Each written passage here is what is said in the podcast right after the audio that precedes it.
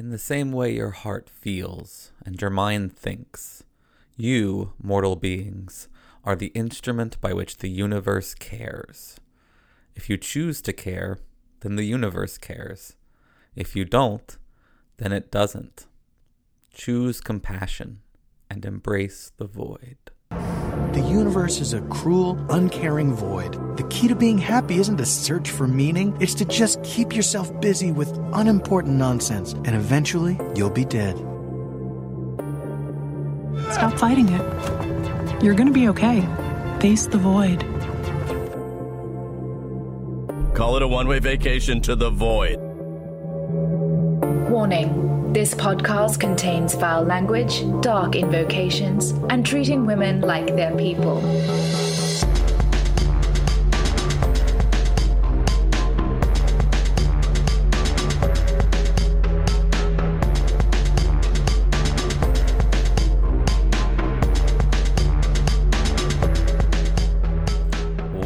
Friends, episode 164 of Embrace the Void, where we continue our coverage of the Turner Diaries election. I am your host, Aaron, and this week we're talking the many flavors of the far right. So buckle up and let's get radicalized. All life ends in death, which we, as a species, are cursed with knowing, resulting in. something. My guest this week is Daniel Harper, co host of the I Don't Speak German podcast. Daniel, would you like to say hi to the void? Uh, hello, Void. Uh, nice to meet you. Uh, I've been staring into an Thanks abyss for a while, but really not a void. I guess it, it's a slightly different thing. I don't know. I, I assume as a philosopher, Void is like the upgrade of the abyss. You like you, you have to feed it enough tokens, and then it evolves from an abyss Oh, to that a makes void. sense. That makes sense. Yeah, no, it's a, like a like a video gamification kind of thing of uh, of the Nietzsche quote. Got it. Yeah. sure. I try to gamify everything. I think it just makes it a little bit better. so thanks so much for coming on. I appreciate you uh, coming and having this chat. Um, you reached out a little while ago, actually, to talk about various folks that I've had on my show and share some notes about folks that you've talked about on your show and things. So um, I think there's interesting overlaps between our sort of beats, as it were, while still being sort of substantially different in a variety of ways. So I'm curious to hear about uh, some of your favorites and highlights, but do you want to maybe start by giving folks a, just a sense of your uh, background and political priors and such? yeah, sure. So, uh, I mean, I guess if you're familiar with my show, I mean, we don't, uh, we definitely uh, are wear our politics on our sleeve a little bit. Um, it's a we're pretty far left, and by you know, like Bernie Sanders is center right in terms of you know what kind of where my politics lie. Um, I generally think of myself as um, I, I don't get it deeply into kind of like sectarian issues among the left, um, mostly because I'm just not too well read on sort of the uh, a lot of the history that, that people seem to uh, find uh, deeply important, and I'm not too well read on the kind of background theory. Um, but I generally call myself something like a libertarian socialist, and um I tend to kind of work in that general sort of vein. I believe in like the end to capitalism, as uh, in like the nation state itself is essentially a, a, a, inherently unjust institution. So, you know, this this does not place me within you know sort of what most people consider to be kind of like a normal political sphere.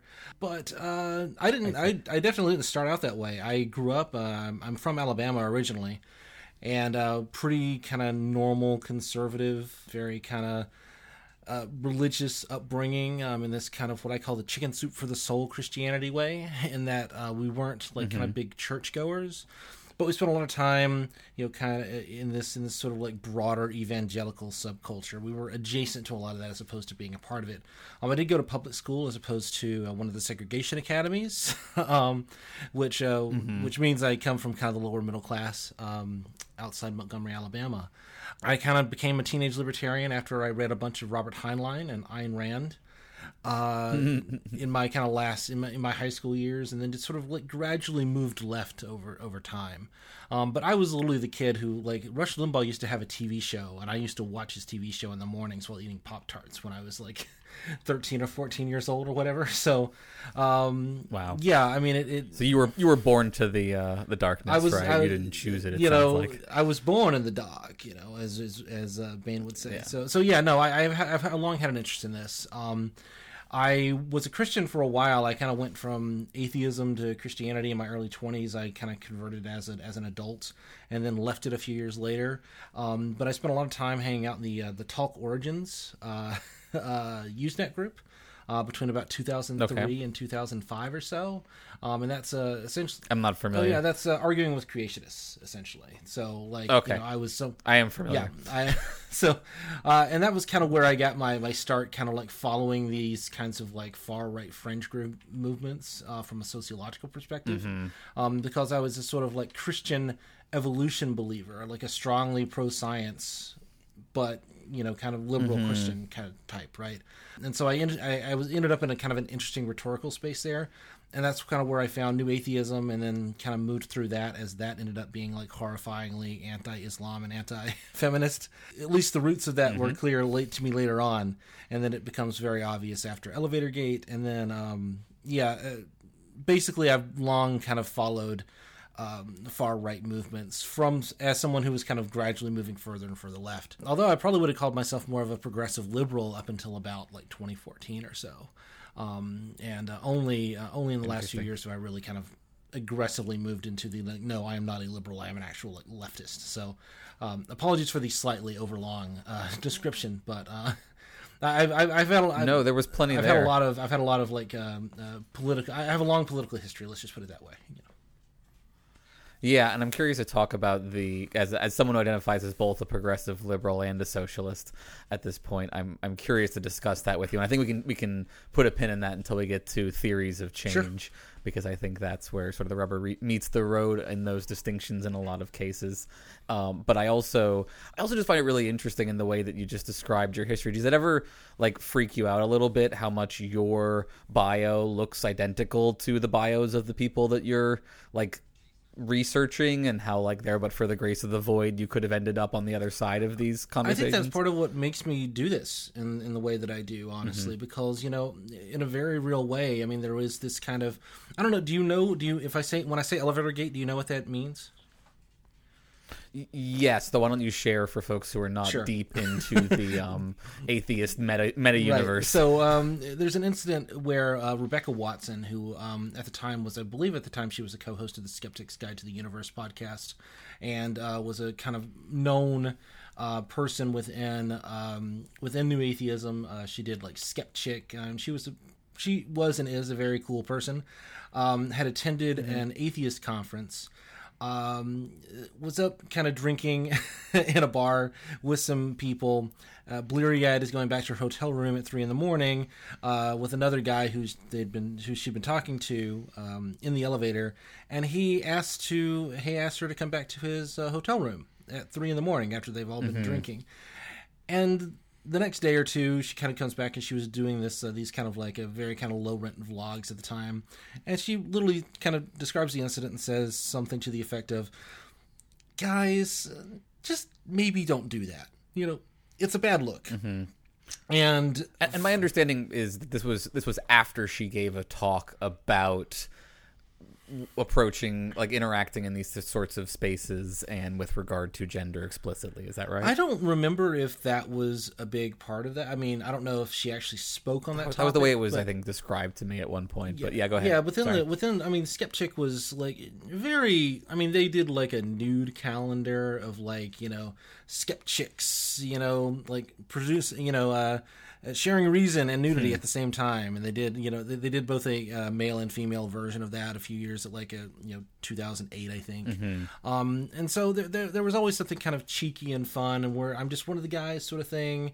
But um, and she's actually kind of made statements about that since then, of just kind of feeling like, yeah, that was maybe not the best place to be, and maybe I was not as like she was always an open feminist, but maybe didn't push hard enough on those kinds of issues and allowed certain kinds of um, toxic behaviors to kind of go unmolested. So anyway, the the big uh, issue there becomes that this becomes this big breaking point among what were generally kind of more lefty progressive types within the kind of organized skepticism, organized atheism. Um, and uh, you know a more reactionary wing, shall we say? And uh, like Richard Mm-hmm, Dawkins kind of came out and um, said some shit. Uh, sorry, I didn't prep for Elevator Gate, so I don't have all the details. Well, no, this of this was the this was the fracturing of is the fra- atheism into woke and not right, woke, exactly, right? As and it kind of like it.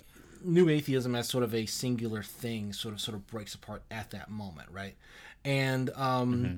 you get uh, uh, Thunderfoot becomes kind of the big like name person who um, really kind Mm-hmm. of goes on and on and on about like you know we're just men having fun and this is ordinary relations between the sexes, of course, of which there are only two, et cetera, et cetera. And um, ironically, this ends up being ends up being very relevant to sort of what I'm studying now because um, Gamergate is a few years later, and that same kind of reactionary wing of sort of this online angry atheist men, overwhelmingly white men, end up also kind of getting deeply invested in the Gamergate thing, and a lot of the same personalities are um, present in both.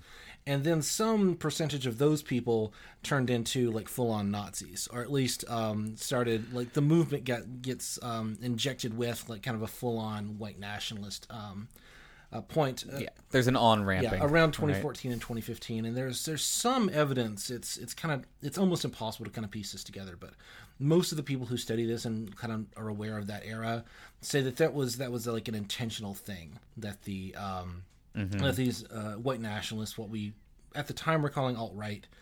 I don't use alt right a lot just because it's a complicated term and it gets used in a lot of different ways. We can talk about that if you want. But you know, kind of open white nationalists literally like seeded their ideas into these communities as a way of um, giving credence to their movement. Um, that seems to be kind of what happened because if you were following like kind of the anti-feminist right um, at the time, if you were kind of following that stuff through like We Hunted the Mammoth, David Futrelle's blog, um, it really does just become like at some at some point they all just turn into Nazis, and it was and it's you know, wow.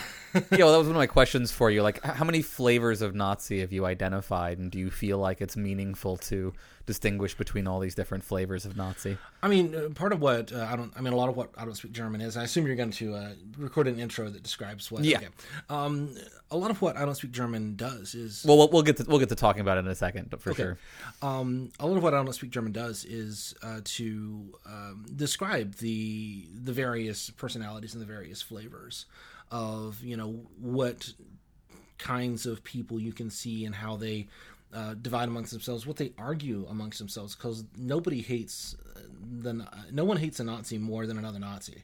Um, that's probably not literally true, but So it's exactly like the left, is what it's you're saying. well uh, the the metaphor that I like to use is that um you know if the if the kind of leftist infighting is often like the the the Mexican standoff the um, Mm-hmm. rightist version of that or the far right version of that is the Mexican standoff but where everyone's using um, uh, super soakers filled with uh, botulism laced diarrhea um, it just gets disease and death all over everything it touches. Um, it's it's it, it- and no one ever, it never no one ever seems to like actually go away, or very rarely do they go away. It's just this kind of like fetid swamp of nastiness. Whereas lefty infighting is much more kind of direct and angry.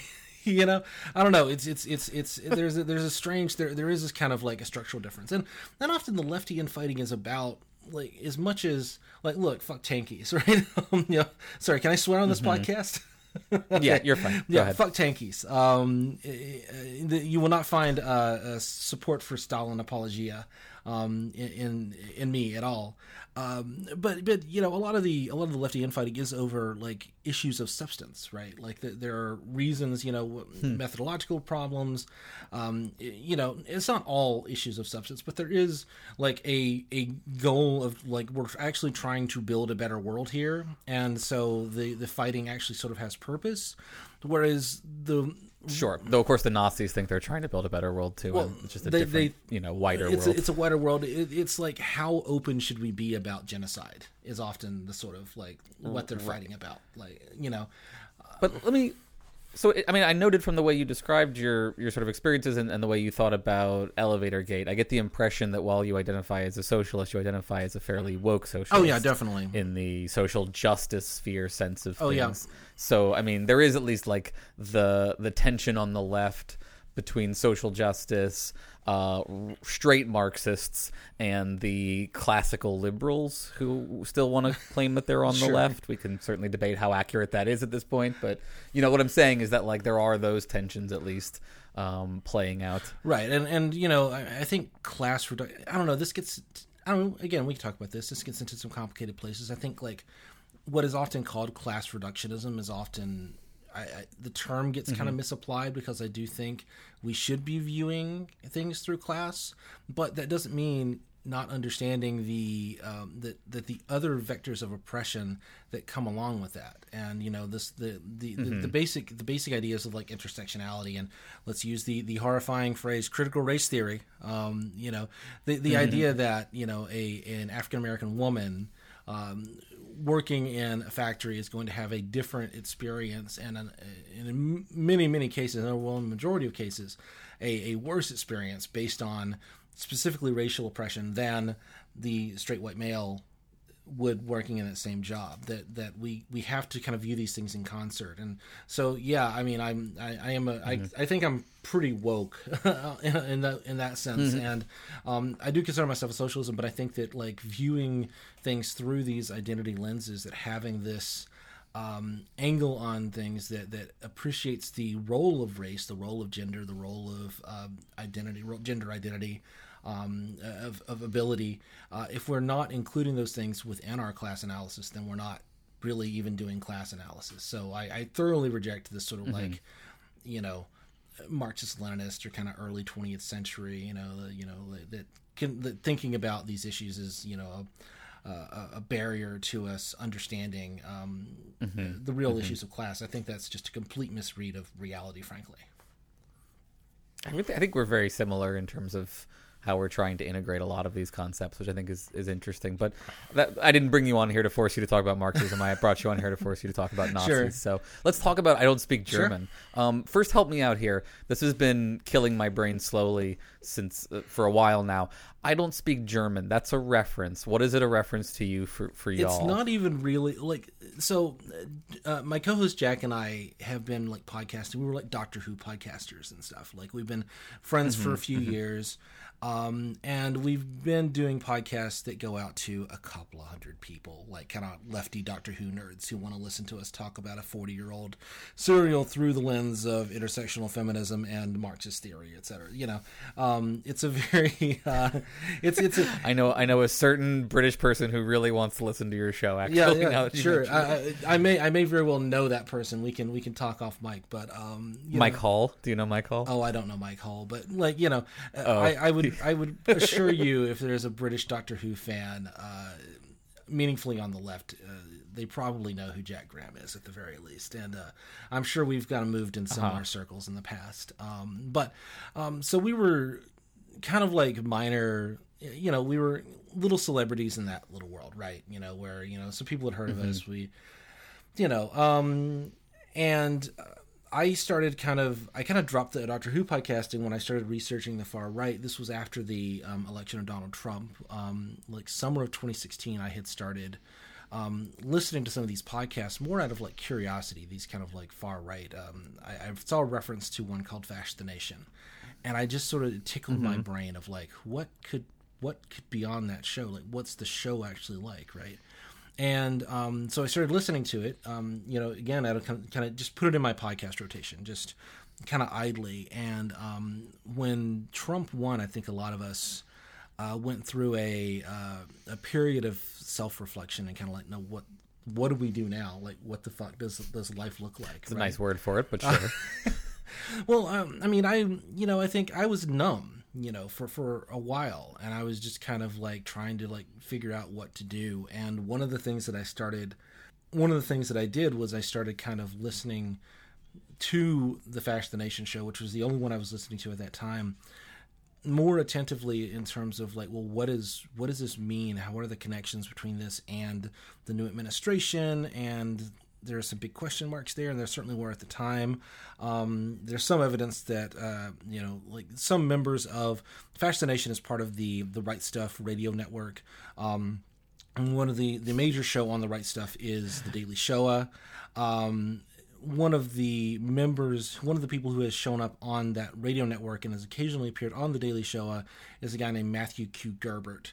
Uh, Matthew Q. Gebert um, was uh, up until last year a um, fairly high up member of the U.S. State Department, and so we can pretty much guarantee that there that there are more connections than that. But so personal friends of these guys who are literally making like gas chamber jokes. I mean, the show is called The Daily Shoah. Uh, was a member of the Trump administration. you know, with a like I, I appreciate you, by the way, continuing to downshift and downshift your references. I, I'm not sure you've still reached, you've yet reached a level where probably the majority of my audience references any of the nouns that you've referred to in the past few minutes. But I really, like, I recognize that you're trying very, very hard to make this accessible to human beings who do not spend all of their time understanding this arcana. Right. Yeah. No, it's one of those things. Well, and, and that was like I had always said. I've been listening to the shows. I've been, and I started listening to more and more of the shows until it became kind of a, the the the idle interest became a hobby, became kind of an obsession, and I was just spending like hours every day listening to it. Like today, I probably spend about thirty, probably thirty hours a week listening to Nazis, Nazi propaganda. Um, that's pretty like, and I've done that pretty continually for most of the last four years at this point. Just to be, just to be clear about like the amount of this material I've actually consumed. Um, I've consumed more of this than most of the fans of this material have, which is, um, I know that feeling. yeah. Um, so, um, so yeah, as I, and I was talking to Jack um, a lot, just kind of in the in the back channel, and I mean we were friends. We we you know uh, we have you know we chat all the time, right? Um, and at the beginning of 2019, he says. Uh, we should do a podcast. I know you've been trying to figure out how to write some essays or maybe write a book or kind of figure out how to talk about this stuff to a bigger audience. We should do a podcast. And what will what I'll do, and here's what he said to me. You'll pick a topic, I'll ask you to explain that topic, and then we'll just kind of go through and we'll do we'll do a regular podcast, mm-hmm. and it'll be a way to help you to kind of get your notes together and to get figure out how to talk about this because this is always the challenge, which you highlighted is well, what level do you you know how every time you start to tell a story about a show called The Daily Shoah. You then have to describe what the Daily Shoah is and the history of that and why it's named that and the different people involved. and so to complete one sentence, you would have had to write, you know, to write an essay about like some issue that's going on within that world that's mm-hmm. affecting U.S. Mm-hmm. politics. You have to write 30 pages of like backstory in order to get kind of get people on board with it. And so trying to figure out like how do you even write about this, right? Um, and so the podcast was mm-hmm. was really like Jack saying like, look, just come on, we'll talk about it. It'll go out to a couple hundred people. You'll kind of figure it out as we go along, and um, it, and it'll give you a, a way to kind of do this, to kind of figure out how to do this. And so it was like, yeah, no, let's do that. And immediately we were getting like multiple times what we thought we were going to be getting in terms of uh, the listenership. and then uh, fairly early on, Okay. the uh, the podcaster and writer uh, Robert Evans, he does the Behind the Bastards podcast. Um, Sure. discovered the show and like tweeted it out and then like name checked us on an episode and immediately our numbers went Mm-hmm. from I, I don't like to reveal the exact numbers but they they went like 10 times as high and they've since remained that high um this you know for Mm-hmm. the for the number of li- we get we get this insane number of listeners so i say all that because you asked about the title the title doesn't like i i said the words i don't speak german on the first episode when we didn't know what to call it and Jack said, "Well, we should just call it I don't speak German." And he had this kind of thing of like, you'd be speaking German if it wasn't for us kind of idea. And I saw it more as like, German is sort of like speaking German is sort of like I'm explaining the terminology and the history of these people. I'm teaching people how to quote unquote speak German, i.e., speak Nazi. um, but it really was just kind of this idle thing that we never thought like we would not have called it that if we thought we were going to get the audience that we do. So we're kind of stuck with this like weird branding. Um, Interesting. um, well, it's interesting because it, yeah, I mean, it sounds to me like the kind of thing you'd throw into the face of a Nazi as like an insult, sort of like a version of. Um, uh, uh, I'm sure that that was better in the original German as a way to subtly sort of say, you know, this is a little fash. it's- um, so it, it felt to me like something from a movie, but I, I guess maybe maybe maybe if any of you listeners can think of what I'm vaguely half remembering in my mind, if it's not specifically a movie reference for you, but it feels like something beyond just like the fish called Wanda. You'd all be speaking German. yeah, I mean, I mean, it has it has kind of similar like relevance. I mean, I think people once they kind of understand what the show is, the jokes sort of make sense, even though it's not so much a joke or even a reference as much as it's sort of a general gesture at a reference. Um, but you know, it actually, um, ironically, um, I do occasionally get emails from people who, from German speakers, from people in Germany who. Uh, actually feel slightly insulted by it, and uh, yeah, I do. I do apologize. I mean, it's it's it's reasonable. Like I, I get that, you know. Um, and ironically, the joke doesn't work in Central Europe. I've had I've had some listeners from you know like Austria and Poland, etc. And in that area of the world, like being like Germany is to be like the liberal Kukistan sort of thing. Like there are propaganda Okay. videos in like Poland where they'll go through like a German park and it's full of uh, people wearing hijab. And uh, it'd be like, is this the future you want for Poland? You know, like the, Germany, the, the way for Germany is the future for Europe, etc. Um, and so, and so, uh, you know, the joke doesn't work at all. And so, my my kind of Central and Eastern European listeners, um, of which I have, uh, you know, I, I do occasionally get messages. They they're like, I don't get that, I don't get it at all. Like they literally just do not understand what the meaning of it is. So it's it, it is just kind of you know. That's weird. I mean, I can understand not thinking it's as funny a joke in the current situation, but literally not getting it just seems like that seems like basic recent history kind of stuff. Uh, but that is that is funny that they that the the Germans have overcorrected in that kind of way, or corrected, I suppose would just be the correct term there. Right. But And of course, Um, Germany has so- its own. so Germany talk- has its own like kind of present problems with this these kinds of far right movements. Of which, um, one of the things that I do is I focus almost entirely on the American side, um, because if I were trying to do like a global look, that I there's just orders of magnitude more material if I'm trying to understand this and political systems that I'm not too familiar with, etc. So I spend very little time kind of thinking and talking about like Europe, but they have their own they have their own um, internal issues there. So sure. everybody's got their own Nazis. Everybody's got their Um, Nazis. so Sorry, go ahead. So let's talk about specific groups a little bit here. Uh, I'm curious, are there ones that have stood out to you in the in the time that you've been doing this that are like the worst of the worst, like the ones that you feel like people should be getting should be getting more attention either because of their intensity or their effectiveness? Well, there's um there are kind of two angles on this, right? Um and uh one is well, you can talk about sort of like hate groups and hate movements in the sense of like people are kind of going out and committing crimes, committing hate crimes, um, and then you can kind of talk about more kind of politicized movements. And this is um, something that I think is essential to sort of understand if you want to understand this um, this this kind of subculture and the, these kinds of movements. Is that you basically have um, and, and I can highly recommend a book by uh, Leonard Zeskind, um, published in 2009, called um, Blood and Politics, which kind of discusses the entire history of white nationalism in the United States um, between about 1948 to about 2002 is when the book's narrative kind of ends. Um, but Zeskind identifies a um, there's a difference between the kind of mainstreamer end of this uh, of white nationalism versus the vanguardists. Um, and in his kind of phraseology, I don't have the book in front of me, so I'm not going to be able to quote from him. But I have read from that chapter um, fairly substantially uh, early on in the podcast history. The mainstreamers are people doing something that looks something like ordinary political movement. They're handing out flyers, they're making websites, they're doing you know podcasts or you know books and all that sort of thing it looks like we're trying to get people to do voting or we're trying to get people to do some kind of political organizing that looks something like what we would consider ordinary political activism.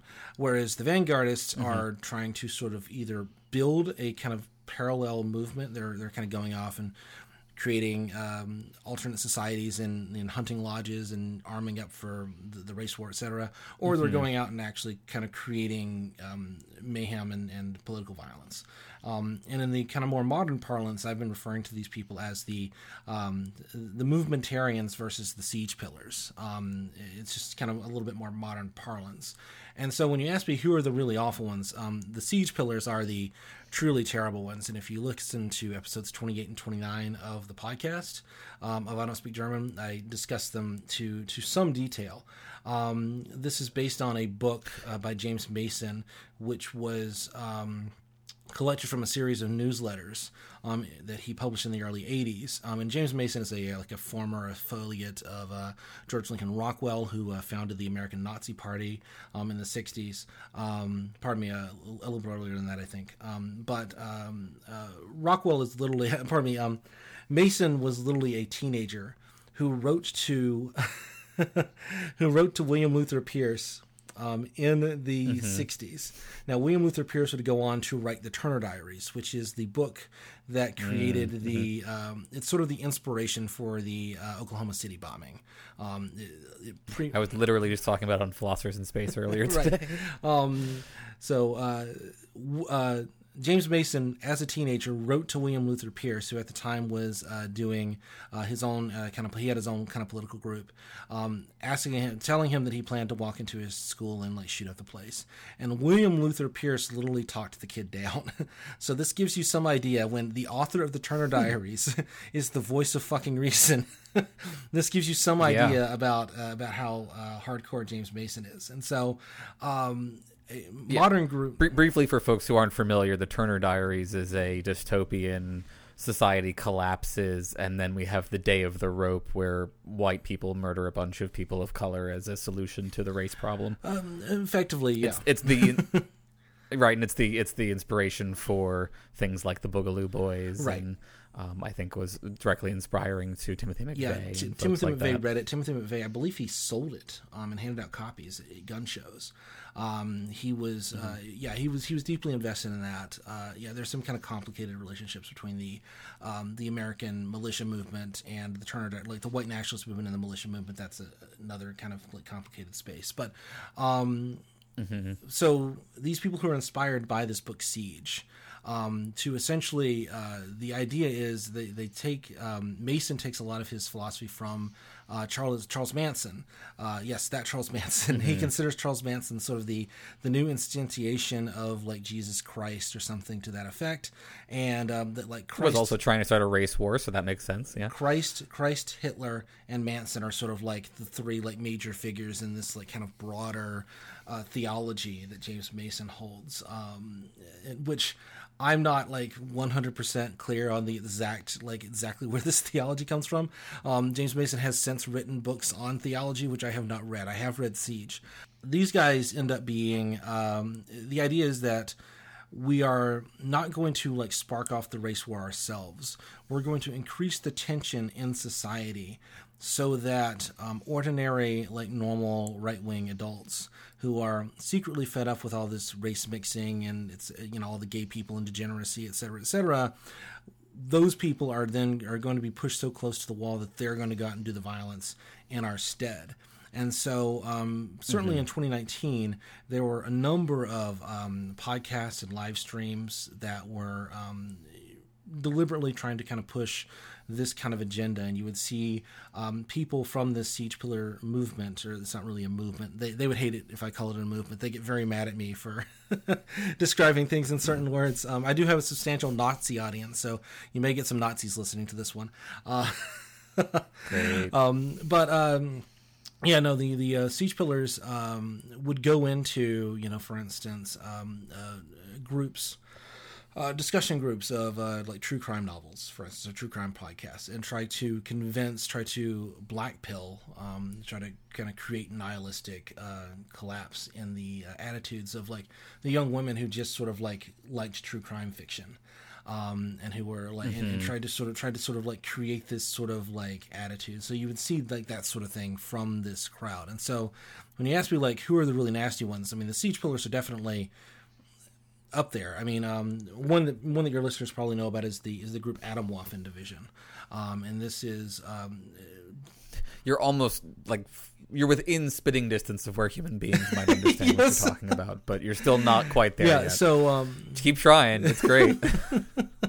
you're just gonna have to cut in like little explanations, and uh, you know I always used to there's there's no way to I mean like there's no way to do it. I, like th- th- I think this is useful because it conveys how much specialized knowledge one has to gain before like you even begin to understand how many like of these groups there are and how they interact with each other and Right. stuff. So yeah, c- continue on. Adam Waffen. yeah, Adam continue. Waffen division, which is uh, Atomwaffen is the German word for atom uh, atomic weapon. Um, and uh, so this is a, a kind of a hardcore nihilist uh, group, uh, essentially a terror group. Um, if you've uh, kind of seen the um, the meme um, in uh, the Pacific Northwest, the um, quote unquote journalist, uh, the pseudo journalist Andy Ngo. Um, there's a there's a uh, Andy Ngo Andy Ngo what's the what's the exact wording of it? Um, provides uh, provides kill list to Atomwaffen. I forget the exact the exact phrasing of that, um, but it was kind of a big meme um, last year after um, you know a complicated situation. Not really even a complicated situation, but Andy Ngo um, kind of wrote some articles, kind of uh, connecting uh, mainstream journalists to anti-fascists and saying like, no, these Sure, are secretly Antifa journalists. And then the group, um, Atomwaffen Division, or someone very similar to them, because there's, there's this kind of loose confederation of people who, there were a bunch of different divisions, all with like German first names. And um, anyway, um, there were a whole bunch of these kind of like loosely affiliated groups. Um, one of these, um, somebody involved in that group made a um, video which included um, sort of like headshots for all these journalists and uh, with the kind of implication that these people should be like considered targets for um, for uh, people who are in this kind of siege mentality. Um, and uh, there were two more videos that were made um, kind of later than that. Not didn't get as much um, play as the first one did because the first one had some really kind of prominent names on it. Um, I did end up on one of those, one of those just uh, just you know eh, how it goes, how it goes. But um, Oh, congrats. so yeah, Cheers. um, yeah, I get death threats. It's Is thing, and. I mean, what do you what are your feelings about Andy Ngo, Andy Ngo, and sort of his role in all of this um, extended universe? Um, I mean, I don't think Andy Ngo's a Nazi, but like he's certainly, um, you know, he's he's anti Antifa, and uh, he's certainly a reactionary, and he's much more kind of he hangs out with a lot of these figures in the, which you know, uh, you and I have chatted. He he uh, he hangs out with a lot of these figures within sort of that IDW, the intellectual dark web level space. Um, who are much more sort of mainstream than certainly the Nazis I'm describing, um, but they kind of ultimately share the same the same enemies, right? Um, I mean, Andy Ngo will like post like Antifa mugshots. Like, I mean, he, he he's deliberately um, misleading to his audience about sort of the levels of crimes that are being committed by these like Antifa terrorists, etc. Um, and in some cases, he has actually you know, like actively manipulated facts to show that things are the way that they are not. Um, Yeah, in my sense, he has connections. My understanding is he has connections to the Proud Boys. Oh no, he has he has deep connections to- to... the Proud Boys, and there was an incident at um, uh, at, a, at a bar in Portland called Cider Riot, um, where uh, he was filmed by someone who had infiltrated one of these groups. Um, he had.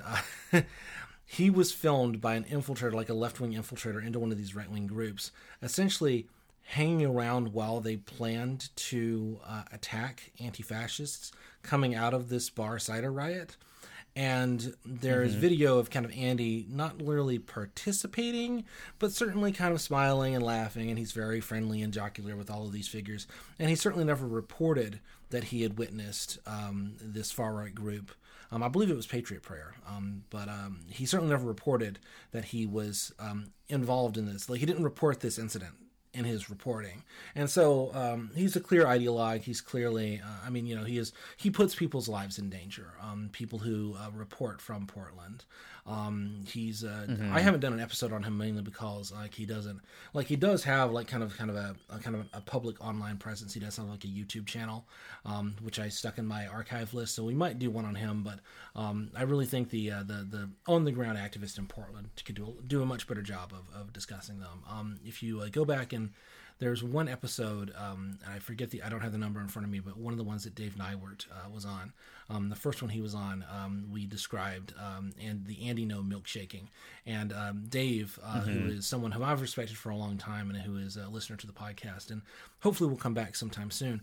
Um, uh, described uh, Andy Ngo's activities as someone who does, uh, who is a responsible researcher of the of, of the far right, and who does have uh, deep, deep professional criticisms of Andy Ngo, and I'll, I'll leave it at that. Um, I believe one of the uh, one of the central lines that David said was. Uh, as that, so, so he covers the protests in Portland, and he and he says, "Well, he certainly attends them. I wouldn't call it reporting." so, um, I will, I will, uh, I will rely on David's uh, David's expertise on that one. So, so I mentioned the Proud Boys, and they they actually got a shout out by the president himself, of course. And I'm curious, do you you know do they fall into a category of like serious concern to you and are there groups like them that you feel like are sort of disproportionately mainstreamed in terms of their brand name versus like the actual concern they raise for you versus like the um the siege folks Well, uh, one of the things about the siege folks, just uh, just to be clear, is that a bunch of like the FBI actually did finally go after these guys. Um, I was actually like personally threatened. Um, if you if you uh, go check go Google my name, Daniel Harper, the wrong house, you will find a, uh, piece by uh, Nick Martin who uh, described how uh, members of a group called the Base, or at least in the Telegram group called the Base, um, threatened a young family because they thought they had my address, but it was actually somebody else's address. It's a long, complicated story. Um, so I was I was actually like personally threatened by members of this group, um, as were many a lot of other activists. Um, and the FBI actually did start to like take an interest in them, and uh, to a large degree, also anti-fascists like doxed a bunch of them. Um, and uh, that the the siege community like they still sort of exist in this like deeply underground way, but like they stopped podcasting after I recorded those episodes. They deleted their archives online after I because they it turned out that people knowing what they were doing and like openly talking about it was enough to sort of get them to like kind of straighten up and fly right. Um, there were also sort of internal fights that they were having amongst themselves where they started doxing each other and they you know recriminations go back and forth. This is the uh, diarrhea laden super soaker thing again. Um, So the siege guys are not nearly as much of a problem today as they were in 2019 and to a large degree they've, they've kind of those ideas that they were having seem to have like kind of pushed into like the boogaloo boys.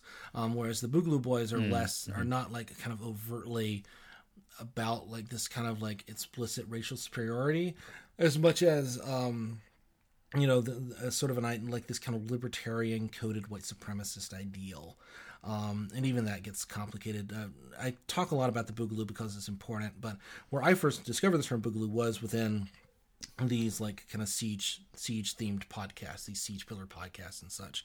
Um but the term actually kind of goes back a little bit further. Again a more complicated story which is not the question you actually asked me.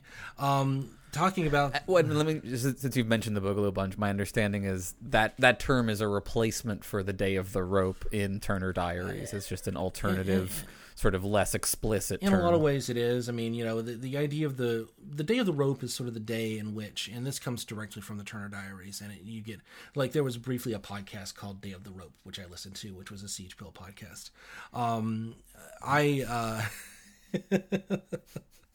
oh the kinds of sentences Fuck me. you know continue. um And for just for folks who are not familiar, what he's saying there is siege Yes. pill. You see in these communities the the the suffix pill attached to red pilling, black pilling. These mean sort of different ways that people get radicalized uh, in different directions. Right, yeah, and we can talk about the various pills if you're interested in that. Um, you know, again, I talk. I, We don't have time. I talk about this stuff many. so much that like sometimes I, I kind of like uh, I forget to downshift quite as much as I should. But um, but yeah, no, the um, um, yeah, the Boogaloo is broadly similar to the Day of the Rope concept, although the Day of the Rope seems to be sort of like there's going to be this day in which chaos reigns, and then we're all go- we're going to take all the African Americans and all the gay people and all the traitors to this country or to the white race, and they're all going to be strung up from trees. And it's sort of like all, like all the judges and everybody who isn't kind of on board with this kind of far right agenda. And so it's this kind of like mm-hmm. cleansing fire kind of idea that one day we're all just going to sort of wake up and this is just going to happen through chaos. Whereas Boogaloo seems to be more like it's a very similar idea, but it's kind of more built like the chaos itself is the point, as opposed to there being a kind of like we're going to ensue chaos, but not towards like a p- particular political goal. It's a little bit less defined for justice. Right, right. Uh, It's it's yeah, it's it's it's yeah. Sorry, I need to think about that a little bit more because I haven't quite put things in quite that many words before. But I think there's something problem. there. Yeah. That's that's all right. So I'm curious, what is the role of QAnon in the world that you inhabit? Do they pop into this world frequently, more frequently recently? How do you see the Um, I don't spend a lot of time with QAnon. Um, the QAnon, like it's it's interesting that um, you do see you do see some of the kind of like QAnon. There there are occasionally people who have a um, kind of a, respect for this kind of QAnon idea um, within this kind of like white nationalist world. Um, but uh,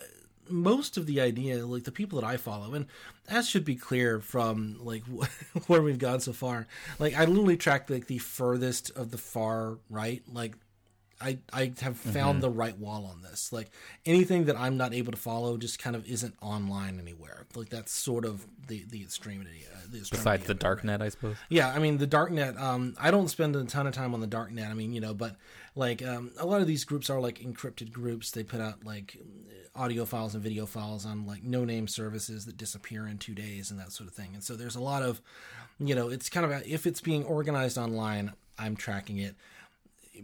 I've found like about as far right as you can go that's that's in any way sort of like of a propagandistic like nature, right?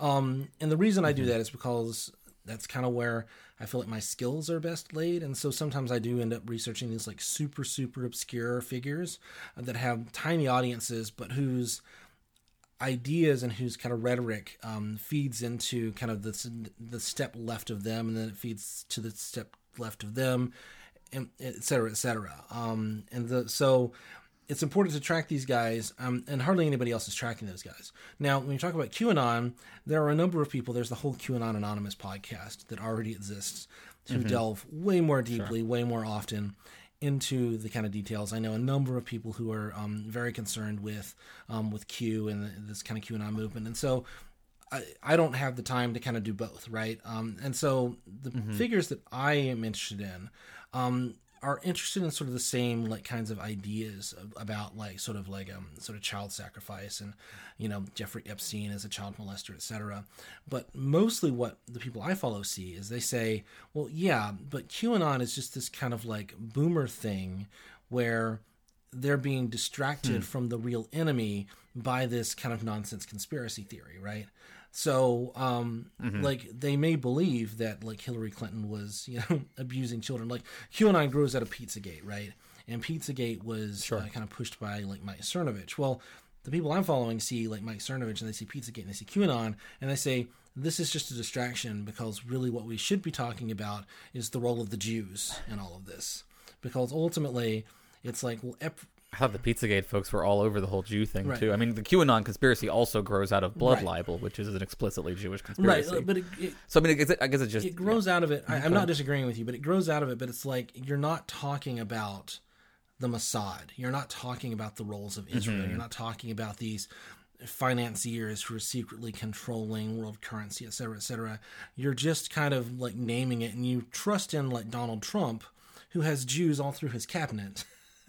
to come and be the kind of like saving grace, and in a way, QAnon is sort of this like uh, religious fervor built around this kind of god figure of Donald Trump in a way.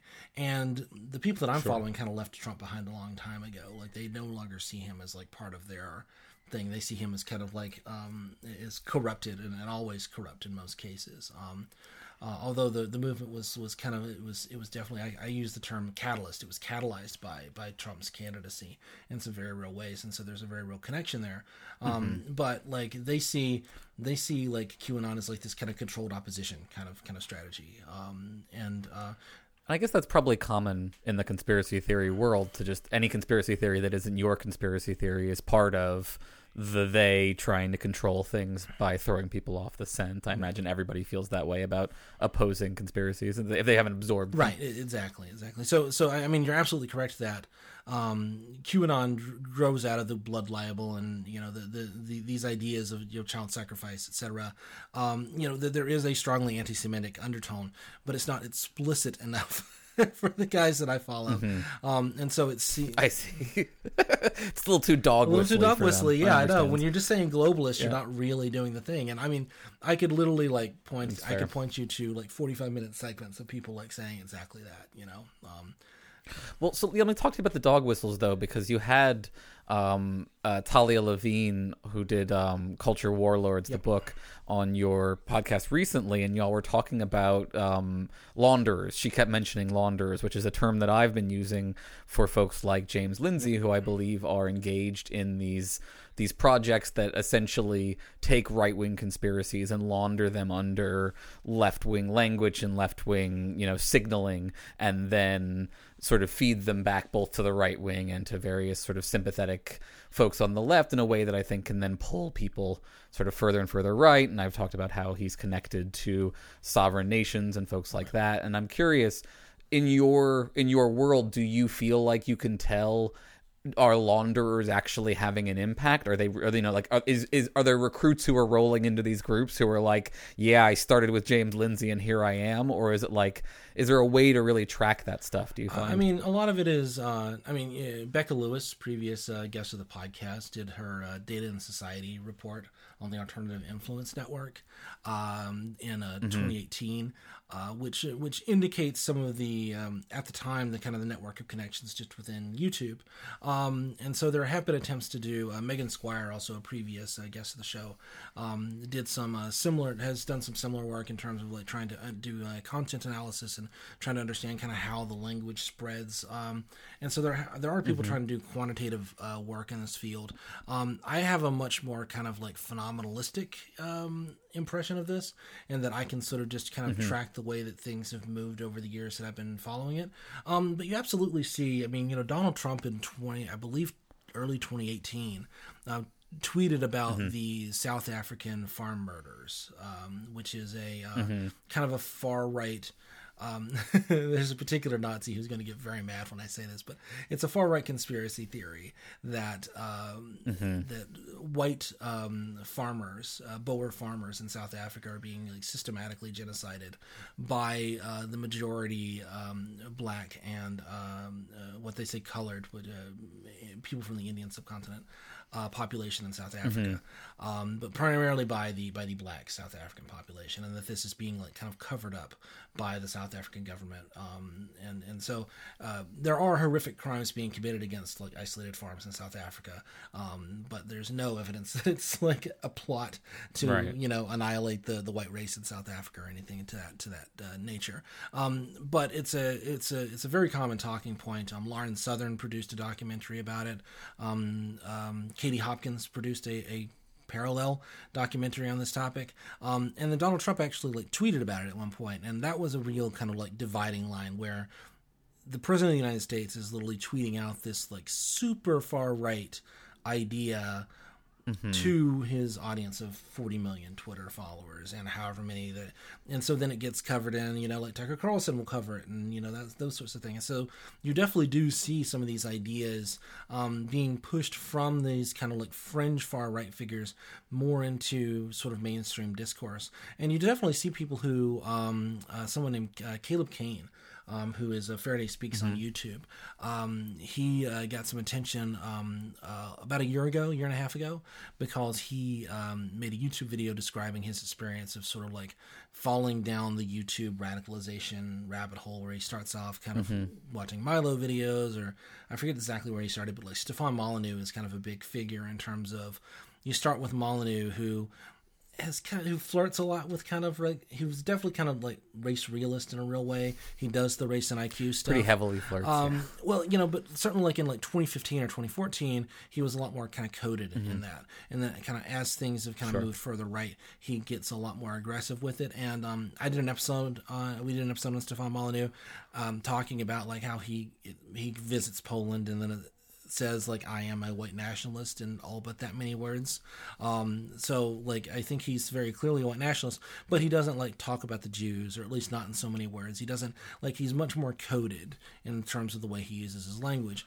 But um, a lot of these figures who will kind of talk about, um, who have this kind of reactionary anti-left stance, um, but who don't kind of go as far, do act as kind of inroads for uh, these kind of extremely far far right people because like especially if you're there's a culture within this within like kind of youth community within YouTube um, uh, kids kind of teenage teenage boys getting on and kind of out edge each other they're sitting around and telling the who can tell the dirtiest joke, who can tell the you know, um, and then when you start to kind of talk about who can tell the funniest Holocaust joke, who can tell the funniest Jew joke, who can tell the funniest joke about black people, and ultimately what happens is that um, these guys find um, someone like a James Lindsay to kind of be weak sauce, and so then they move further down that mostly as a way of entertainment. But then once you start kind of like Mm-hmm. joking around about it, they, they start to um, internalize the ideas uh, more and more. Um, uh, you know, you, you hear people say, uh, you know, I read Mein Kampf uh, so that I could like quote from it and like horrify my, my liberal aunt. Um, and then it just started to make a whole lot of Mm-hmm. sense. you know, um, you see that you see that all the time, and it's a, it's a deliberate strategy of a lot of these figures, particularly in kind of 2017, the, the to to use humor in that way. Um, uh, Andrew Anglin, Do you see these folks? sorry, go ahead. Do you see these folks picking up like um like language like the critiques of critical race theory, for example, when when Trump retweets folks like Lindsay and Rufo and then talks about it, do you see that then filter into these groups? You know, like them picking up the exposés about critical race theory in schools and children being taught that white is evil and such Well, like that. certainly um, you know someone like um, James Lindsay or, or Rufo, um, you know, kind of tweeting about these topics or kind of talking about like, oh, it's a great thing that critical race theory is being banned from schools, um, becomes sort of like grift for the talking point mill among these kind of more far right figures. Um, and so you definitely see um, they definitely approve of that sort of thing. I mean, again, they see someone like James Lindsay as being uh, at least openly when they kind of talk about um, him. I don't, I haven't heard them talk a lot about James Lindsay. You got a little bit more um, talk about him specifically when uh, during the Sokal Squared uh, hoax. That was a little, that was a little bit more of kind of a big story um, in the in these kind of like far right things. But like they also see like, well, yeah, but like we all knew that was bullshit five years ago, and like it's great that James Lindsay is late to the party essentially. Um, and so like one of the things that I would like to uh, just kind of highlight, you know, just just on this matter is that uh, lately on the podcast we have been doing a lot more of these uh, kind of IDW figures in this. Um, you know, we did two episodes on Tim Pool. Uh, we did an episode on um, we did a couple, three on the Weinstein brothers, etc. Um, and we're going to kind of keep doing more of that kind of stuff. Partly because these extremely far right figures are not having the same um, direct impact. Like the term cuckservative actually came from a uh, uh, like a message board in one of these far right spaces. It was literally created on a message board. It was promoted on the kind of super far right Daily Shoah podcast, and then the idea just kind of gets like pushed by through like YouTube commenters, through uh, people in comment sections on like major websites, on Twitter, etc. It gets pushed into this right wing sphere, and then it becomes a term that people just use. It was it was in very common parlance. Um, during kind of the 2015-2016 election period um, they don't have that ability to do that anymore partly because they've been um, taken off of the mainstream platforms. Like you don't see like the new memes that these guys are creating do not push into the mainstream in the same way whereas um, figures like um, brett and eric weinstein um, the uh, you know the, the the sort of Maoist struggle session vision of uh, you know what happened at Evergreen State College in 2017. Like that particular language then gets used in like Quillette, and then it gets used by um, in like the American Conservative and the National Review, and you can just kind of search like Maoist struggle session in um, in the uh, in the search bar for the for news agencies, and you can kind of find these far right figures who are taking this language and these ideas from like the Weinstein brothers, but that isn't coming from the super far right spaces. Um, really, the what's going on in terms of like rhetorically with these kind of super far right spaces today is that um, you know someone like uh, like like Candace Owens, I believe, got, got got very angry, and someone described her as far right. right? And she's like, I'm black. I'm a conservative, but I am not far right. And she'll point to, uh, you know, Stefan Molyneux, or she'll point to, you know, some, you know, the Daily Shoah guys or whatever. She wouldn't explicitly name them, but she points to like those figures. Like those are the far right. I'm a moderate conservative. Like uh, Ben Shapiro gets a lot of um, uh, rhetorical. Uh, a lot of rhetorical lead by um, saying I'm I'm just a conservative. I'm not alt right. The reason he's not alt right is like a he's Jewish, which you know is uh, you know the alt right didn't like Jews, but like you were also a um, you were an editor in, at large or editor in chief of Breitbart in 2016 when Steve Bannon was calling Breitbart the front page of the alt right. So like you very clearly Yeah. were all right. The term has different meanings. we, we say with Jews like that, who needs Gentiles? right and like ben shapiro agrees with like 95% of like the actual policy positions of a kind of like an mm-hmm. ethno-nationalist right he just sort of accepts it as being more like hey we should like uh you know it's more of a like civic nationalist bent you know um but then he gets to kind of point to these figures who are more aggressive more assertive further to the right than him and say no i'm not far right because all those guys are far right and so that's sort of the way that these uh, very far right figures get to use the existence of this fringe, which is very loud but fringe, as a way of kind of like presenting themselves as sort of the reasonable alternative. Gotcha. So, so we're just about out of time. I wanted to try to be a little bit forward looking in some of this, and I'm curious, sort of, what do you think? Do you have any sense at all, or willing to to guess at all about where this energy goes if Trump wins or if Trump loses? Do you feel like um, there's any sort of hope for breaking out of the spirals of radicalization, or any theories of change that you are at all sympathetic to for addressing this sort of continuing to uh, simmer and maybe eventually explode um, negative energy? Well, there's a the the big picture is that uh, we have to kind of confront the material conditions of the people who are uh, within these spaces, and um, a lot of what creates this is a a rhetoric and a, an algorithm and a sort of a sort of a social reality but a lot of it is also i mean you you listen to these guys and talk about how they were radicalized it's like well yeah i i got i got i got hooked on oxy for a couple of years and my life fell apart and like these groups are giving me an answer to the kind of real conditions of, of my life, right? Um, they're giving me an answer. They're blaming the Jews. The Jews are clearly the problem, right? Um, as opposed to you know kind of bra- blaming you know the, the vestiges of capitalism and, and that sort of thing. So um, we have to, as a long term goal, we do have to address the actual material conditions to uh, to really get a hold of like solving this. And there are people doing th- uh, like union organizing, leftist organizing within Appalachia, within the Deep South, um, which I think is uh, essential as a kind of a long term thing. I completely agree with those kinds of uh, uh, uh, ideas. Yes, let me ask you about that. Do you what do you think about the uh, the data that suggests that economic anxiety is not necessarily the driving factor behind racial animus, and that often it's the other way around that the racial animus comes first, and then the racial animus leads to a perceived sense of economic anxiety. I, I would. I mean, I yes, I would broadly agree with that. I think that the the idea that you know, among other things, the the people who are really um, in terms of like Trump voters, it was it was the sort of like upper middle class um, that were voting much more heavily for Trump than the than the people in actual poverty, even in, in red states. Um, and in uh, so, so it's it's the guy who wants the car dealership, not the uh, you know not not the dishwasher in the, in the local Taco Bell necessarily, who are who are really kind of like the core of like Trump's uh, base of support. Um, and this gets into like deeply complicated kind of sociological questions, but. I think the like economic anxiety is the thing that made people that makes people racist. I don't think that that's really the way it works.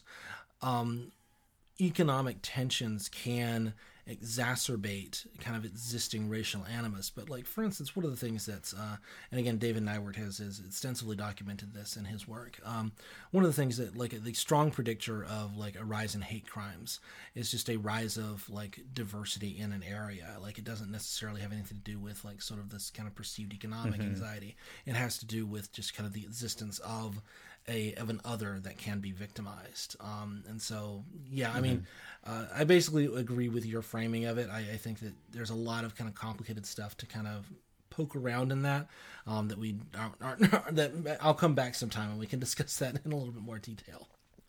Yeah, and we'll have to spend that time to talk on, um, you know, communism versus liberalism Sure, and all those yeah, sorts no, of things all- because we're we're sort of plumb out right now, unfortunately. And I do I do still have to torture you. Oh, right, right. Yeah. I almost forgot. I thought I was going to get out of that, but yeah, okay. No, there's no escaping the enlightening Okay, round. okay. You are trapped in it. So, that being said, it is time for the enlightening round. Enlightenment comes from within. So, for folks who are not familiar, first time listeners, all the Nazis who've just decided to join us, uh, we're going to play a game where I'm going to give you a list of things, and you're going to tell me are those things real or not real. Those are the only responses you're allowed to give. You're not allowed to hedge. You don't have to define what you mean by real. That is the rules. How do you feel? You ready? Uh, uh, I'm not looking forward to this, but uh, let's let's go ahead. okay. Well, let's test you out first of all. Is anything real? Yes. Okay, so let's find out what's real. Is the external world real? Yes. You're already anxious. That's No, no. I'm, I'm uh, like, colors. yeah, yeah, I, I go. I'll go for that. Sure. Yes. Real. Okay, colors real. Yes. Okay, phenomenal consciousness. I don't really know what that means, frankly. Um, it's just that just Having an inner world of experience. experience. Oh yeah, that's real. Yeah, something it's like to be you. That's real. Okay. The philosophers can angrily complain that I didn't define it properly, but it's fine. Free will, Yes. selves or persons, Yes, I'll go with that. genders, Yes. Many of them. Races, No. species, That is an interesting one. Yes. okay. morality, Yes. rights, No. knowledge, Yes. God or gods, No. Society, Yes. money, No. numbers, Yes. fictional characters, No. holes, as in a hole in the ground, Yes. chairs, Yes. sandwiches, Yes. science, Yes. natural laws, Yes. beauty, Uh, no. love, Yes. causality, Yes. and finally time. Yes. All right, you survived. How do you feel? I feel okay. I I, I think I gave more uh, yes answers than I expected to on that. So uh, yeah.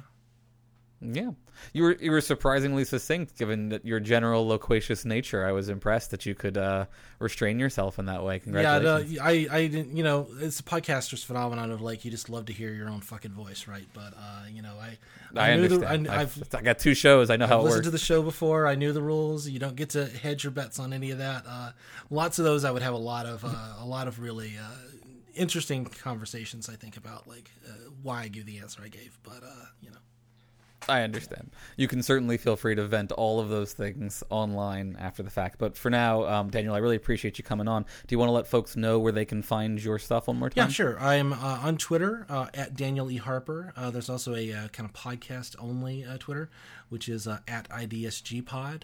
Uh, so you can kind of follow both of those if you'd like to. Uh, that's mostly just a placeholder. If you want to know me personally, it's Daniel E. Harper. Uh, and you can find the podcast at I don't speak German.libsyn.com. Okay, great. Well, thanks so much, and good luck out there with all the Nazis. We'll try. Thanks a lot. As a human, I was ill equipped to thank you. But as myself, you have my everlasting gratitude. As always, I'd like to thank our listeners and patrons who make the show possible. We've got quite a few new patrons recently, so I'd like to thank Rambo Billy, Matthew Brown, former internet spaceship politician, Jess Abels, Luis Fernando Rodriguez, Nestor Buen, Intellectual Darkwave, Curdy, Rinthrin, uh, and Grant Godso. And as always, thanks to our $20 tier Duke patrons, blacknonbelievers.com, blacknonbelievers.com, blacknonbelievers.com, Chad T, Jesse Rabinowitz, and Brenda Goodman. And our newest $20 patron, Patrick. Thank you very much. And most of all, all of the void thanks to our top tier patrons, Dave Maslich, the creepy eyes that stare at me from the void, and our newest top patron, Big Easy Blasphemy. Thank you all so much. If you'd like to support the show, please subscribe and leave us a five star rating and a review on podcast apps. Follow us on Twitter at ETVPod, and if you notice a small void growing within you, consider supporting us financially at patreon.com slash embrace the void. Just $4 a month gets you early access to episodes and our bonus book club content.